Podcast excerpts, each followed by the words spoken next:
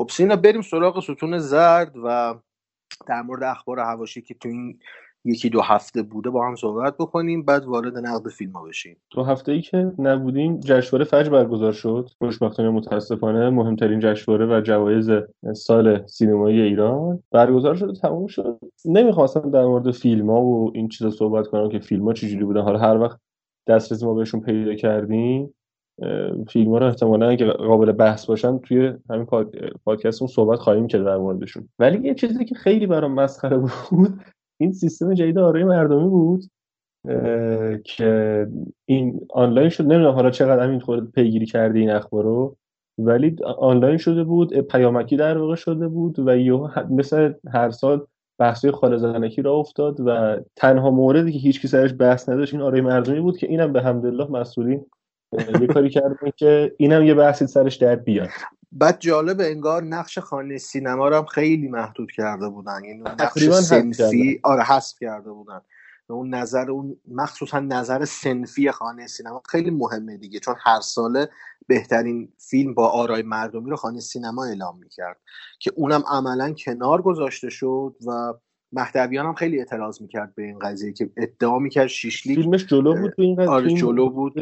آره مهدویان خیلی سر این قضیه هم شکایت میکرد، شاکی شده بود تو اختتامیه که میگفت ظاهرا دستکاری شده تو آرا، فیلم شیشلیک ظاهرا صدر بوده به خاطر کنسل کردن یک سری آرا تو روز آخر و هم ریخته این ترتیب. حالا ادعایی بود که مهدویان میکرد، ولی در کل رفته رفته از کیفیت جشنواره فجر داره کم میشه. یعنی این سال مخصوصا که امسال واقعا هیچی به نظر من نمیشه گفت در مورد حالا برگزاری، کیفیت خود فیلم‌ها رو باید بعداً در موردش صحبت بکنیم، ولی اون برگزاری حتی ورود بعضی از فیلم‌ها، فیلم اولیا مثلا یادمه دیگه، مثلا جشنواره قبلی سر مثلا همایون قنی‌زادهش بلایی آوردن به خاطر اولین کارگردانی فرستادنش هنر تجربه. بعد امسال مثلا یک سری کارگردانی اومدن تو بخش مسابقه که نمیدونم یک ساله کارگردان شدن و خیلی هم ادعا دارن و یکم عجیب شده اصلا این برگزاریه. حالا اینو گفتم یه نقدی کرده بودن به خود فیلمسازایی که فیلم دارن تو این جشنواره، فکر کنم خودت هم دیدی که عملاً شبکه‌های اجتماعی این فیلمسازا و بازیگراشون شده روابط عمومی تبلیغ فیلم‌ها. یعنی بله، بله. یک سری خبرنگار و به اصطلاح منتقد و مرورنویس میرن فیلمو میبینن، چنان مدح و ثنایی در مورد فیلم مینویسن که مهرداد دانش هم یه نقد خیلی قشنگ نوشته بود. آره مهرداد دانش آدم حسابیه واقعا تو بحث سینمای ایران، جزو معدود منتقداییه که یعنی میشه بهش ارجاع داد. بعد گفته بود قشنگ چنان مدح و ثنا می‌نویسن در مورد یه فیلم آبدوخیاری که در مورد مثلا بهترین کارهای کوروساوا همچین چیزی نبوده تو دنیا، کسی اینقدر تعریف فیلمی رو نکرده دیگه. واقعا طبیعیه، همین خود مهدویان که اینقدر چیز شده، کاسه داغ‌تر از آش فیلمش شده، همین بوده. من مثلا داشتم دنبال میکردم هر منتقد و خبرنگاری فیلمش رو تعریف کرده بلافاصله رو استوری اینستاگرام شیر میکرد. نمیدونم همه فیلمسازا اینجوری بودن. آره همشون همینا، یعنی میذارن یه دونه عکس این دستایی به هم چسبیده که مثلا تشکر میکنن با یه آره. گلم بغل گوجی میذارن و مثلا از ممنون از مهرتون مثلا میذارن. آره. آره من من هر وقت می‌نویسم ممنون از مهرتون، حسی که تصویری که از تو ذهنم میدونی که مسعود شصت‌چی داره دستش رو برده بالا میگه به به واقعا تو ذهنم میاد ازشون. و آره دیگه یه دوره همیه و پولی ذوالفقاری حرف خوبی نوشته بود توی اینستاگرامش، نوشته بودش که باید دیگه مدیرا تکلیفشون رو معلوم کنن که یه دوره همی به واسطه یادبود سال روز انقلاب میخوان بگیرن، یه جشنواره سینمایی میخوان بگیرن، اینو تکلیفش رو معلوم کنن خیلی مشکلات حل میشه. و به نظرم حرف درستی زده بود که بدونیم تکلیف چیه دیگه. آقا با چی سر این, این, این یه ورق قضیه است که کاملا موافقم باهاش. یه طرف دیگه قضیه من تقابل بین منتقد و فیلمساز رو هیچ وقت نفهمیدم. چرا باید منتقد طرف حسابش فیلمساز باشه و فیلمساز طرف حسابش منتقد باشه؟ این وسط فیلم کجاست؟ چرا هیچکس فیلمی رو نقد نمیکنه؟ چرا هیچکس با فیلم طرف نیست؟ همه با شخص طرفن. چرا یک منتقدی مثلا میاد شیشلیک رو نقد میکنه، مثبت منفی، حالا کاری ندارم. از اون سمت کارگردان و فیلمسازش میاد اینو شیر میکنه، تشکر میکنه از منتقد. من هیچ وقت اینو درک نکردم که چرا انقدر ارتباط بین منتقد و کارگردان باید مستقیم باشه. امیدوارم به اینم یک روزی جواب بدن. یادت باشه یه زمانی مثلا برنامه هفتم زمان جیرانی اینجوری بود که منتقد رو در مقابل کارگردان قرار میداد که اشتباه بود. آره این اشتباه بود. حتی خود جیرانی هم آخرش متوجه شد اشتباه. خود فراستی از اول منتقد, منتقد این داستان بود که کارگردان نباید در مقابل منتقد بشینه، ولی انگار همین بدعت داره پیش میره. یعنی انگار منتقدا شدن پیامنگار اجاره‌ای یک سری فیلمساز که هر چیزی بنویسه اینا باید مستقیم شعر بکنن، یه جزء از روابط عمومی فیلم شدن دیگه. تبلیغات دوره همیه شایی. من حتی من بعید نمیدونم که مثلا دارم میگم من فیلمساز برم به شما منتقد یه مثلا حالا یه مبلغی هم جابجا کنم، حاجی بیا یه مطلب متن بنویس ما بتونیم شعرش کنیم اینو. آره این چیز دور از ذهن نیست به نظر من حداقل. حالا نمیدونم واقعا، امیدوارم که یه ذره سرسامون بگیره، یه ذره شکل بگیره، اینقدر از این حالات سیال هر سال یه جوری نباشه واقعا. این دقیقاً دقیقاً حالا بحث منتقدا شد بی ربط باشه، ولی یادم افتاد گفتم بگم جای علی معلم خیلی خالیه. آره اون نگاهش واقعا خاص بود به سینما و خوب بود. دقیقاً درست. آره حیف حیف که نیست و واقعا جاش خالیه. من یادمه یه اینم بگم براتون خیلی طولانی نشه دیگه این تیکه. یه تو مصاحبهش با ج... با فریدون جیرانی توی اگه اشتباه نکنم سی و پنج برنامه‌اش با آپارات آره. با با فیلمنت آره بود. اینترنتی بود. سی و پنج علی معلم مهمونش بود، یه لفظی آورد گفتش سینمای حلال. من گفتم یعنی بهترین استفاده بود که میشه از این عبارت کردش واقعا. یعنی آره. توصیفی که و اون نگاه نگاهه نیستش دیگه. کسی براش مهم نیست واقعا مخاطب مثلا برای فیلمش چیه. یه فیلم میسازه جشنواره بره، فیلم میسازه فلان ارگان خوشش به بودجه بگیره، فیلم میسازه فلان کسایی خوشش به و هیچ وقت اون اصل چرخه سینما شکل نمیگیره دیگه. دقیقاً اینجوری. حالا درست این کسایی که به چرخه سینما خیلی اهمیت میدادن امسال فیلماشون تو جشنواره نیست عملاً. این خودشون اصلاً وارد این چرخه نشدن. اتفاقا دیگه هم که افتاد توی مدت نامزدهای گلدن گلوب معرفی شدن. آره و چه نامزدی طولانی هم بود، یعنی رشته‌های خیلی طولانی. گلدن گلوب همیشه به خاطر اینکه فیلم و سریال با هم داره خیلی شلوغ میشه دیگه. بعد کمدی و کمدی و درام هم جدا میکنه از هم. آره. برای همین رشته‌اش زیاد میشه. ببین ما الان لیست رو داریم دیگه، جفتمون هم لیست رو داریم. آره میخوای آره گذرا بریم فقط اونا که مهمن رو بهش اشاره بکنیم، نظر خودمون هم بگیم دیگه. به نظرمون البته از بین اون فیلمایی که ما خودمون دیدیم و دنبال کردیم. ببین اولین نامزدی سری بریم دیگه، اینو سری ببندیم که طولانی نشه. ماشاءالله خیلی هم طولانیه این نامزدا. آره آره خیلی. ببین نامزد بهترین فیلم درام از بین نومادلند، مانک، Promising Young Woman و Trial of the Chicago Seven و The Father. من The Father رو ندیدم و نومادلند رو ندیدم. از بین منک و Promising و شیکاگو من شیکاگو هفت انتخاب میکنم. من غیر از اون ستایی که تو دیدی من نومادلندم دیدم و تو نومادلنده.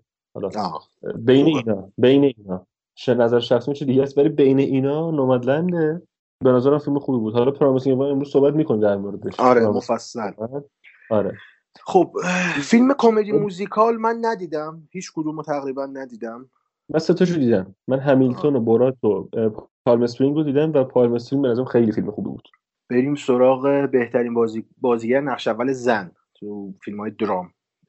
حالا من کاندیدا رو نمیگم دیگه طولانی نشه زیاد.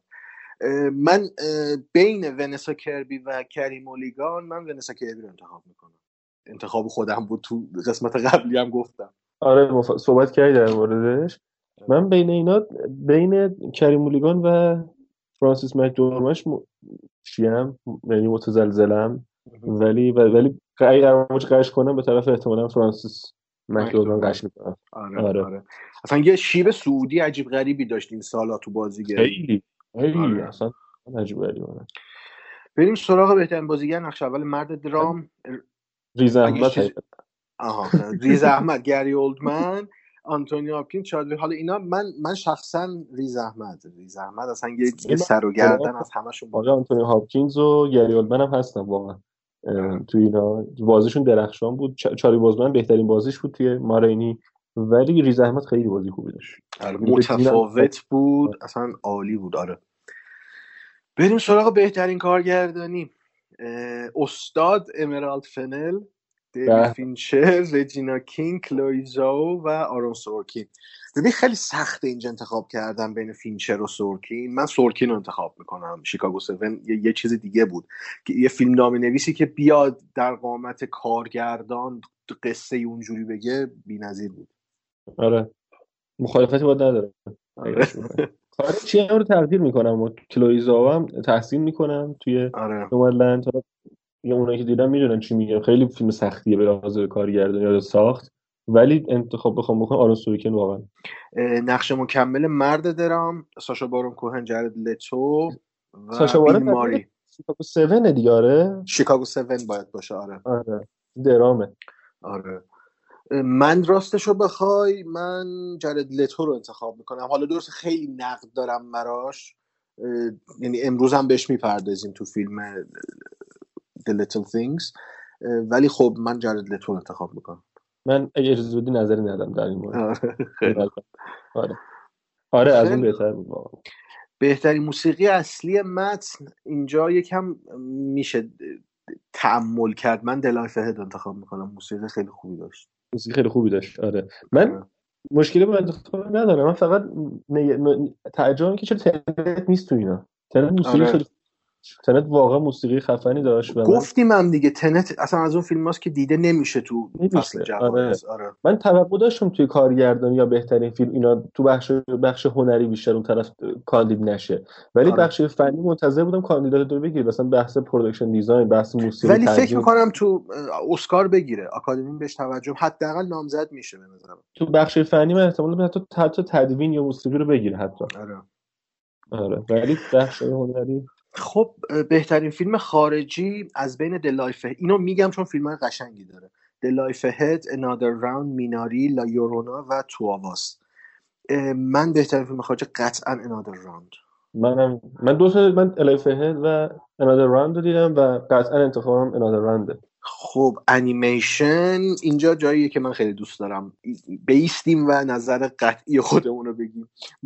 از بین The Croods New Age، Onward، Soul، Over the Moon و Wolf Walkers، من قطعا هم بقیه فیلم ها رو خیلی بالاتر از Soul میبینم، ولی انتخاب خودم حتما Onward. من بین Onward و Wolf Walker مش... یعنی دو به شک بودم، ولی دیدم که آنوارد به سلیقه خودم بیشتر نزدیک راستش می‌خوره و پیکساری تره، حتی از سول پیکساری تره، خیلی پیکساری تره، یعنی اون المان‌های داستانگویی پیکسار اصلا تو آنوارد کاملا نشون داده میشه، ولی تو سول نه. سول حتی خلاقانه تر به نظرم. شاید سول بد فهمیده شده، شاید بعد زمان بگذره جای خودش رو پیدا بکنه، ولی من آنوارد رو خیلی ترجیح میدم. خیلی خب بریم بهترین فیلمنامه.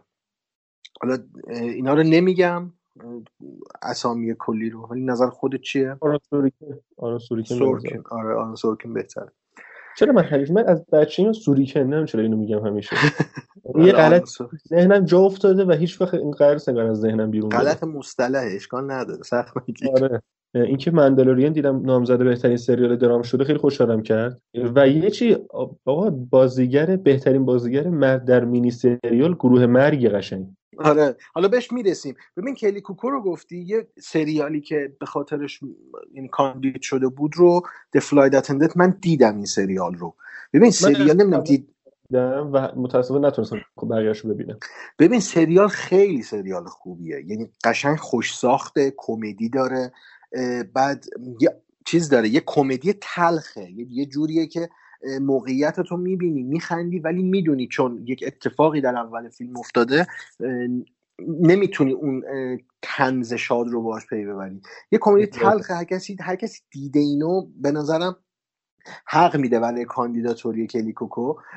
حالا شاید اگر من از بین این نامزدها بخوام انتخاب بکنم همین کلیکوکو رو انتخاب بکنم، چون بازی خیلی خوبی داره تو اون سریال. مینی سریال کوتاه اقتباسیه از یه کتاب به همین اسم و من پیشنهاد می‌کنم ببینن، هر کسی ندید اینو ببینه و حقشه. البته برای سیزن دو هم تمدید شد. آره آره آره تو کدوم کاتگوری رو میگفتی؟ بهترین بازیگر، باز... مرد در مینی سریال. مینی سریال گروهمری قشنگ، یعنی گروهمری که برایان کرانستون برای ف... برای سریال یور آنر کاندید شده و نمیدونم دیدی تو یا نه. اول صحبت کردی یک گوشه ازش، اول آره. دوم بود در موردش گفتی که داری تماشا می‌کنی سریال. آره. اصلا خیلی داستان عجیب و کشنده‌ای داره. مثلا پایلوت سریال، قسمت اول سریال خیلی درگیر میکنه. برایان کرانستون در نقش یک قاضیه تقریبا، حالا میشه قاضیه در دادگاه، یه اتفاقی برای پسرش میفته و باید حالا با این اتفاق پیش بره. یه،, یه،, یه موقعیت خیلی خوبیه، یعنی جدید بود تو سریال سازی، حالا اینجوری بگم من خیلی دوست داشتم. از بین این اسامی هم من اگر انتخاب بکنم قطعا انتخابم برایان کرانستونه. من من من در امسال کلا سریال به دور بودم، اگه ماندور فاکتور بگیریم سریال ندیدم تقریبا. آره. یعنی بیشتر فیلم دیدم و به همین اصلا وارد سریال سعی می‌کنم نشم چون آره. صلاحیتش ندارم اصلا. خیلی خوب. مثلا بازیگرا رو رد کنیم. خوشحال شدیم. از ماندام خوشحال شدم که کاندید شده. آره همون میخوام برسم به بهترین سریالا دیگه، نامزد بهترین سریال. می‌دونم لافکرافت کانتری خیلی دوست داشتی. دوست داشتم ولی نه به اندازه من دو اینجوری بگم. آه. از بین اوزارک، رچت، کراون، لافکرافت کانتری و ماندالوریان، من ماندالوریان رو قطعا انتخاب میکنم، یعنی بدون برو برگرد. ولی لافکرافت کانتری رو میخوام یه توضیح کوتاه در موردش بگم. اینم یک اقتباس تلویزیونی از یک کتاب به همین اسم، اثر مطراف.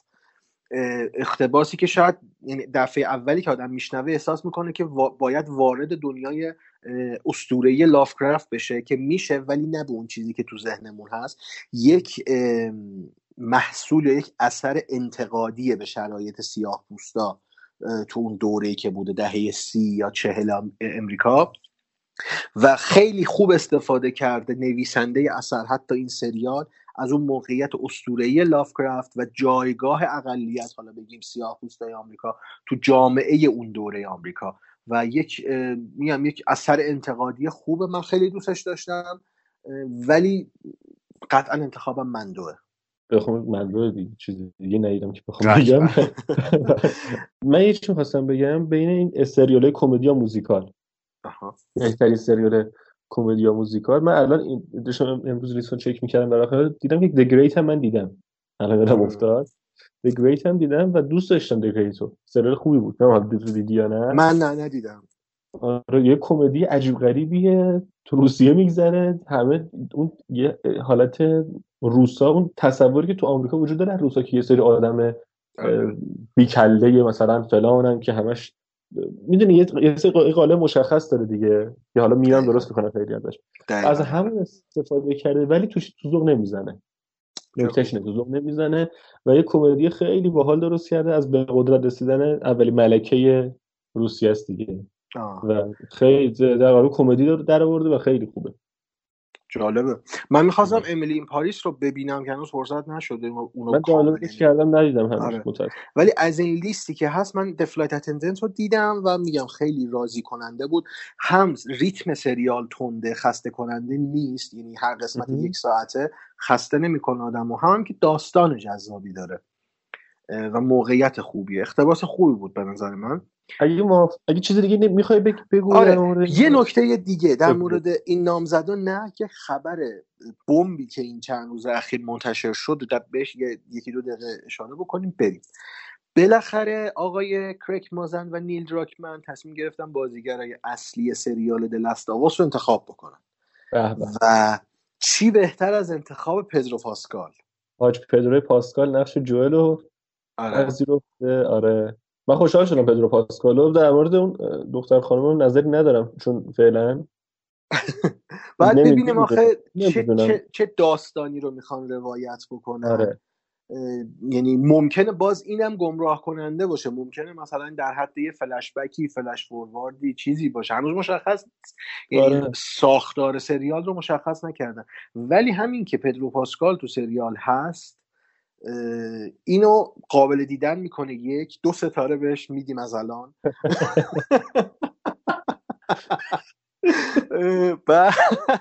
میذاریم کنار.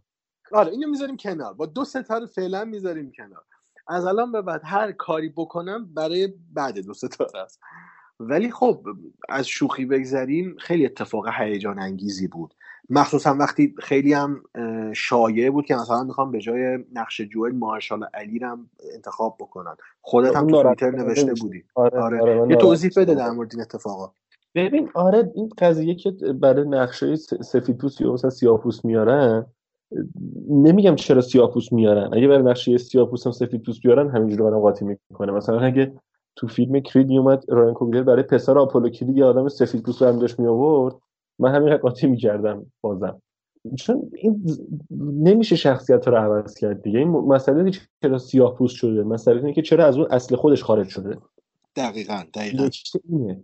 آقا من میگم بارها گفتم دیگه، این قضیه، این توجه بیش از حد به یه اقلیته، حالا اقلیت هم که نمیشه گفت سیاه‌پوستا، به یه گروه خاص از افراد، حالا چه اقلیت‌های نژادی، مذهبی، که قومیتی، هر مدلی، توجه بیش از حد بهشون یه جور نجات پرستی معکوس ایجاد میکنه خودش، که همین تر... اتفاق در واقع برای بازیگر مندلوریان افتاد دیگه، چینا کارینا آره افتاد، که واقعا به نظر من قربانی شد این وسط. حالا من آه. کاری به تفکر اجتماعی و سیاسی اون آدم و حتی پیام هایی که داده ندارم، درست بوده یا غلط بوده، ولی این که تو یک حرفی رو بزنی و در پیامد حرف چپ بخوابی، صبح بیدار شی و شغلت رو از دست بدی، این این قرار نبود قاموس اجتماعی آزادی غرب باشه، یعنی یه چیز دیگه. آره ببین نکته اینه، مثلا تو چین اگه همش اتفاقی بیفته که تعجب نمیکنه، خب واقعا تعجب نمیکنه، ولی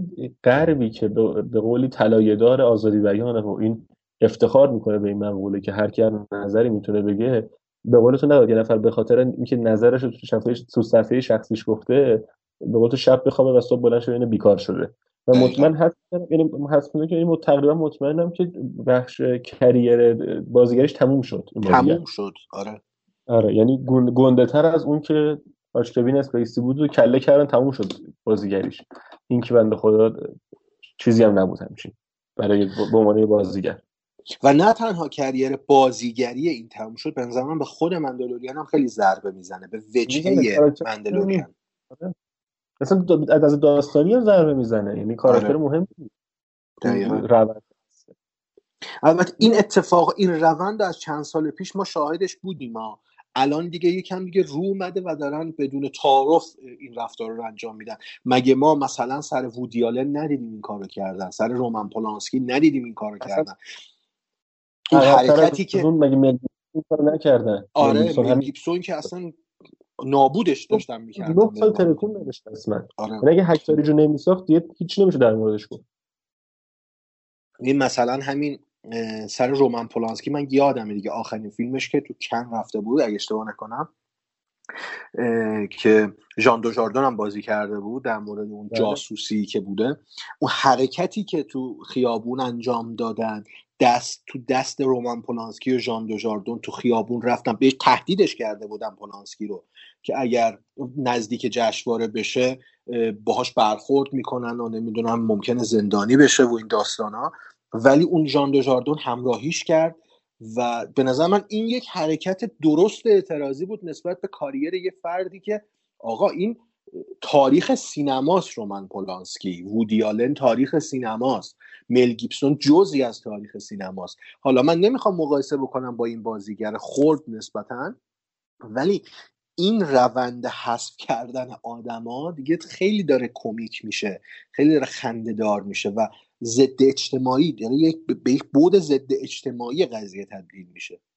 آره دیگه، من حالا تو توییترم دیدی فکر کنم نوشتم که نوشتم که آره مطمئنا این بازیگر بازیگر خرد که میگی توهین نیست، یعنی جایگاهش واقعا همین قدره، این توی هالیوود یا حالا جایی که داره کار میکنه، این این بازیگر به اندازه جیمز کان برای دیزنی ارزشمند نیست که بیاد حاضرشه به خاطرش یه جوری بازی در بیاره و برش گردونه. جیمز کان برگردوندن به هر نحوی بود دقیقاً، ولی این براش واقعا انقدر مهم نیستش دیگه، یعنی تهش اینه که ریکستش میکنن یا اصلا نقش حذف میکنن از از داستان آینده. آره و چقدر این سیستم هالیوود بیدر و پیکره، این که خالق، فیلمساز، کارگردان، مسئول پروژه هیچ اختیاری نسبت به کار خودش نداره، یعنی یک قدرت فراتر از اونه که داره تصمیم میگیره برای حتی بازیگر خوردش. این اینش یکم جالبه و جای بحث هم داره از چند جهت. حالا شاید بعداً بتونیم این پروندهم در موردش بریم. آره میشه میشه ایجاد مطلب زیاده. آره.